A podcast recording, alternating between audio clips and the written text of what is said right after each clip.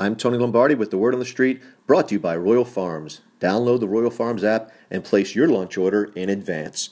Avoid the lines and get in on Royal Farms' customer reward program today. When Mike Florio first started ProFootballTalk.com, he was the butt of jokes from GM around the NFL.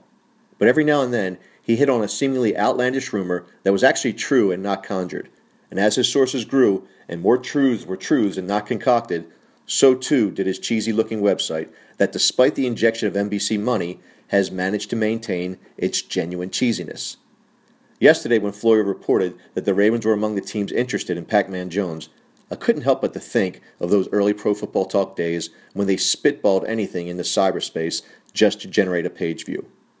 The Ravens could certainly use the skill set of Jones, but to think even for a split second that John Harbaugh and Pac Man could coexist is about as far fetched as Chip Kelly and LeSean McCoy moving in together, Mark Teixeira receiving a standing ovation at Camden Yards, or Paul McCartney making a booty call to Yoko Ono.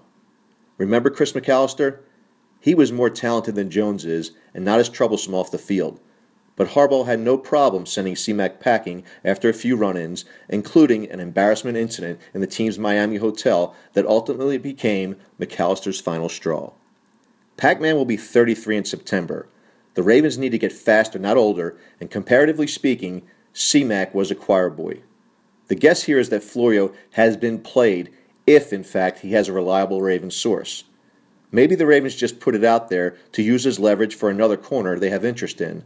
Or maybe they just want to drive up the price for the Browns or Bengals, assuming their Pac Man interest is genuine. Just as in the video game, any hope Pac Man has of signing with the Ravens are haunted by ghosts. And it's doubtful that John Harbaugh is going to hand him any power pellets, much less dollar bills, that he can throw onto a stage down at Scores. I'm Tony Lombardi.